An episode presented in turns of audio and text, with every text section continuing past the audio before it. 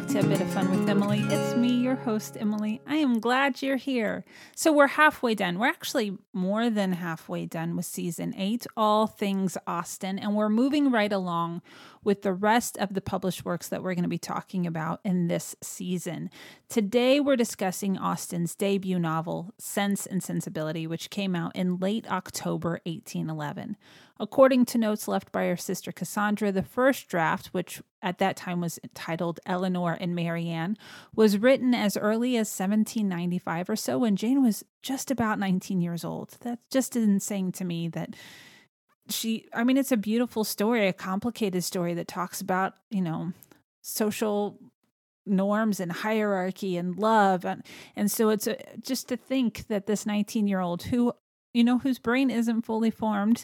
Uh, the brain doesn't typically fire at its full capacity until somebody's about 25 years old, that she produced this kind of work. It just, I'm loving her the more and more I learn about her. Back to Sense and Sensibility. So, that first draft was probably in letter format. In November of 1797, though, she returned to the manuscript and converted it to narrative format, but it wasn't until her move to Chawton that she made the final round of revision, revisions in 1809.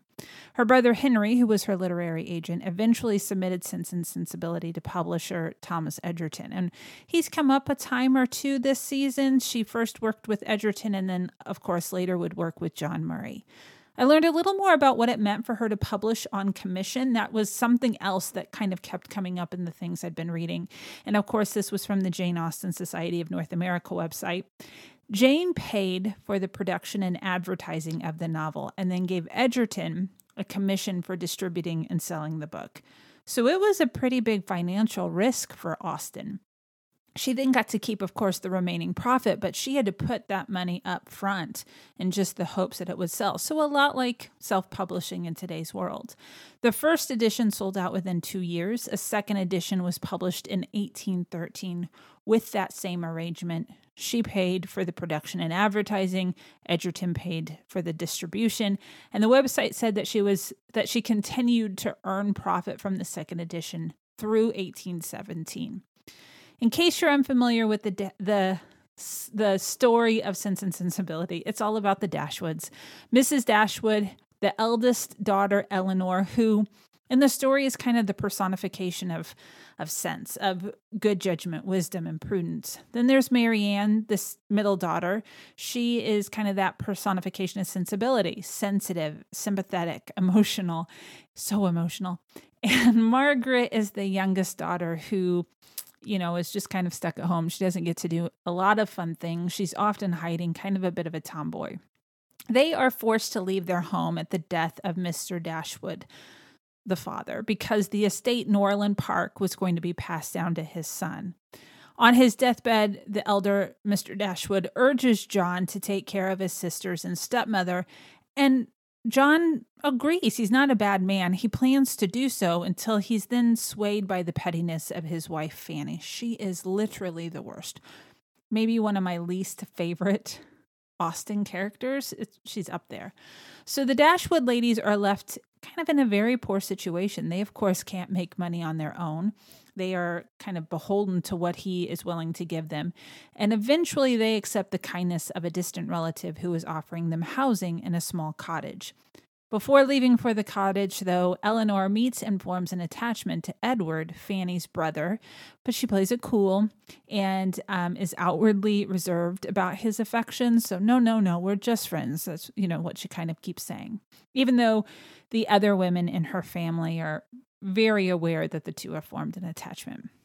So the women make a comfortable life for themselves in the Barton cottage in Devonshire. There they meet Colonel Brandon. He's a settled bachelor who expresses interest in Marianne pretty quickly. Um, she kind of discourages his attention and then, of course, eventually becomes infatuated with the attractive and charming John Willoughby, who turns out not to be all that he seems. He, of course, is kind of the precursor to Mr. Wickham that we will see in Pride and Prejudice. His flirtations seem to be leading toward a proposal until he unexpectedly skips town, leaving Marianne just kind of devastated. Then Elinor and Marianne meet this woman named Lucy Steele. Lucy is a friend of um, the family that is giving them the cottage. And Lucy confides in Elinor that she has been secretly engaged to Edward for several years. Elinor's heart is broken, but does her best to hide her torment from both Lucy and her sister. So she keeps this secret that Lucy has told her, even though it's breaking her heart.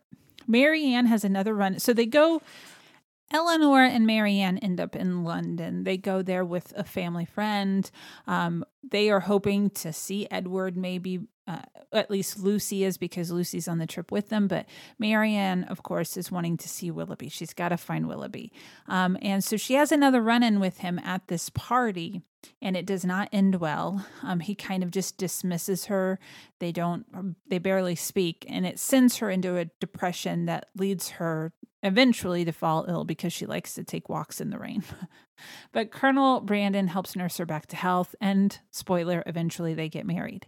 Edward, being a man of his word, plans to go through with his engagement to Miss Steele, despite the fact that he's in love with Elinor. But when the secret engagement is finally revealed, Edward is then disowned by the family, and Lucy ends up marrying Edward's brother instead because she's a gold digger of sorts. So Edward is then free to marry Elinor, which he does, and I presume all is happily ever after. Because, yeah, why not believe that? I like happily ever afters. I have never been a huge fan of Sense and Sensibility. Marianne always drove me bonkers. But after my recent re-watches, I feel like I started to turn the corner on this one. One out of respect for Elinor, the stoic, measured, thoughtful older sister. It's not that she hides her emotions, that just that she knows the appropriate times to share them. And she's an amazing confidant. She's been told the secret that just leaves her devastated, but she's able to keep that inside and keep Lucy Steele's confidence, which I think is just it's amazing. Uh, you know, much to her own detriment, which isn't all that healthy, to be honest. And that's why, number two, I found a bit of grace for Marianne as well. She has an appetite for life that is at equal times enviable the way she goes, kind of goes all in on her emotions and thoughts and love i love him and also a cautionary tale to not get too carried away especially too quickly i suppose there's something sweet and innocent about wearing your emotions on your sleeve you reveal more of your true self to the world which i don't always think is a bad thing that no one you know could claim not to really know who marianne dashwood was because she just put it out there for the world to see. And I've been thinking a lot about Austen. I mean, of course I have. That's what happens when you plan a, a, whole podcast season on on a particular topic. And I've consumed just about everything I can consume the last couple of weeks. But I started to realize that I don't fully understand the passage of time in Austen stories. For example, in Sense and Sensibility, the Dashwoods are in residence in their father's estate at his passing at the beginning of the story. And then their half brother comes to take the residence as the rightful heir with his horrible wife Fanny. So the happy family is together at the estate at Norland Park for a period of time. And during that time, Elinor falls for Edward Ferrars. But how long?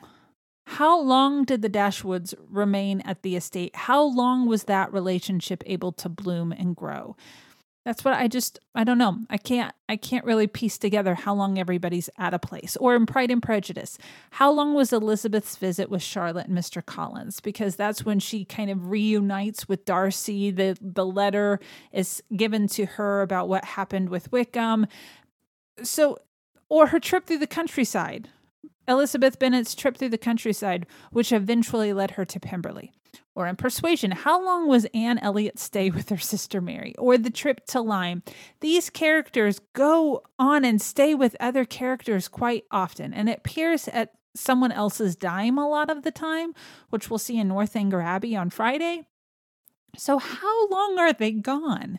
I would think it would be a fairly substantial time to allow for relationships to have a foundation, at least I hope so, because if, if if not, this gets very close to a Hallmark movie, like instant love. It's just not my favorite romantic trope. Basically, the question is Was there enough time for Elinor Dashwood and Edward Ferrars to build a relationship after really only seeing each other like three times? At Norland Park, a brief visit at the cottage, and then back in London. I just, I don't know, guys. I don't know about this, Austen. I, de- I decided against a list today, though, and decided instead we're going to go on a deepish dive into the 1995 film starring Emma Thompson and Kate Winslet. It was directed by Ang Lee, a Taiwanese filmmaker who is one of the most celebrated filmmakers in Hollywood today. Sense and Sensibility was his first entirely English language film, for which he received critical praise. He also directed Crouching Tiger, Hidden Dragon, love that one. 2000's Hulk, did not love that one. Brokeback Mountain, loved it. And Life of Pi, which I absolutely despise. Not necessarily the movie. He did fine with the movie. I don't like the book in general. It is one of those books that has stayed with me.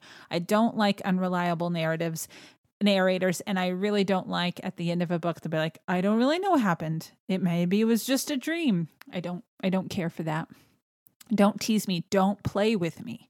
Um, so the screenplay, though, for Sense and Sensibility was written by Emma Thompson herself. There are a few additional writing credits to Emma's name 2019's Last Christmas, which was not great, Bridget Jones's Baby, which I thought was interesting, and both Nanny McPhee movies. I really liked the first Nanny McPhee movie, and she, of course, starred in it as Nanny McPhee. And it Looks like she did some script doctoring, though, for 2005's Pride and Prejudice. They said she worked on some of the dialogue, so that's kind of cool.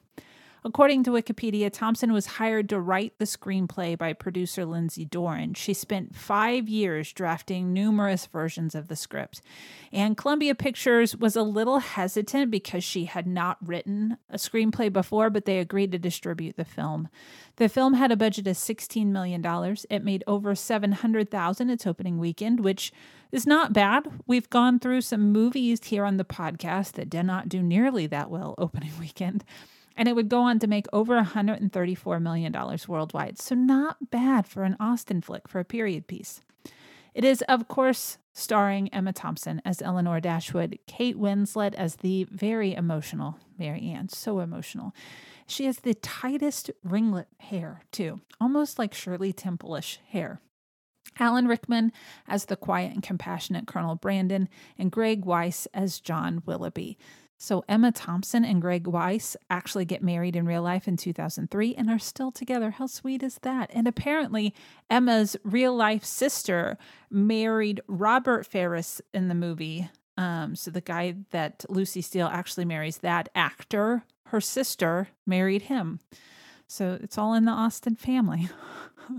we also get Hugh Grant as Edward Ferrars and Hugh Laurie as Mr. Palmer, the son in law of Mrs. Jennings, who is the mother in law of Sir John Middleton, who offered the Dashwoods the use of the cottage. There were the names that I didn't get in in the summary for some particular reason.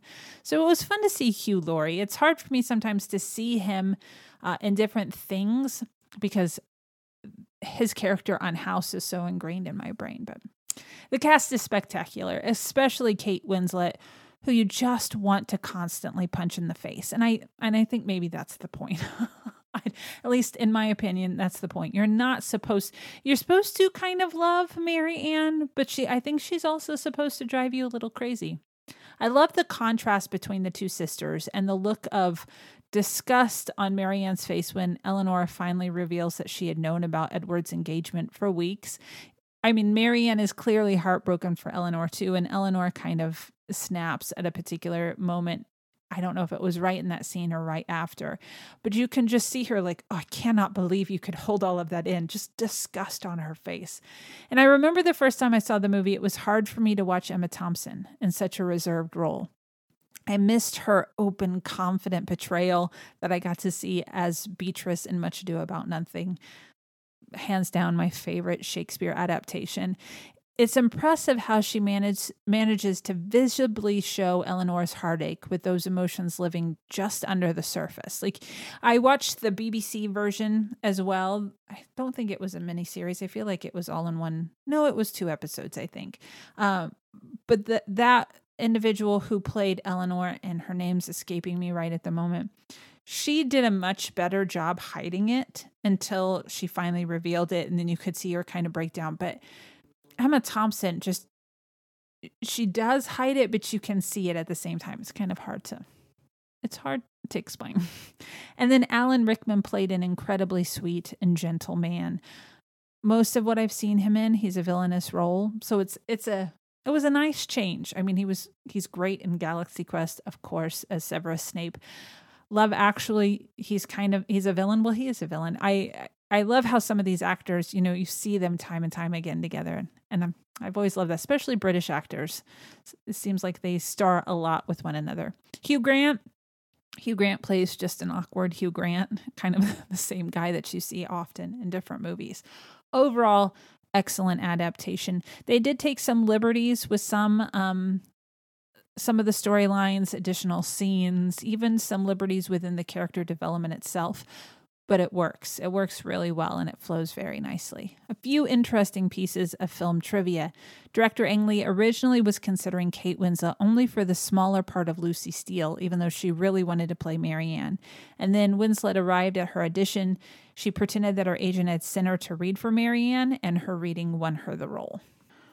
With her Best Adapted Screenplay Academy Award win, Dame Emma Thompson became the first person to receive Oscars for acting and writing.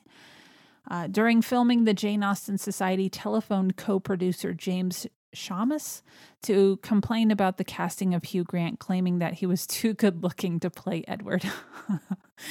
this movie's release and popularity saw the novel return to the New York Times bestseller list. I think that's my favorite piece of trivia and you know kind of the power you know movie adaptations book to movie adaptations are very rarely great. Um, i am one of those firm believers that for the most part the book is better than the movie. There's a few that i would disagree with about that but i it still brings notoriety back to the book. That oftentimes those books then do skyrocket back to bestsellers list and i love that. Again 200 years after Jane Austen's death, her book is back on the time best New York Times bestseller list. Not back on the new that didn't exist at the time, but it's back on the top of a list.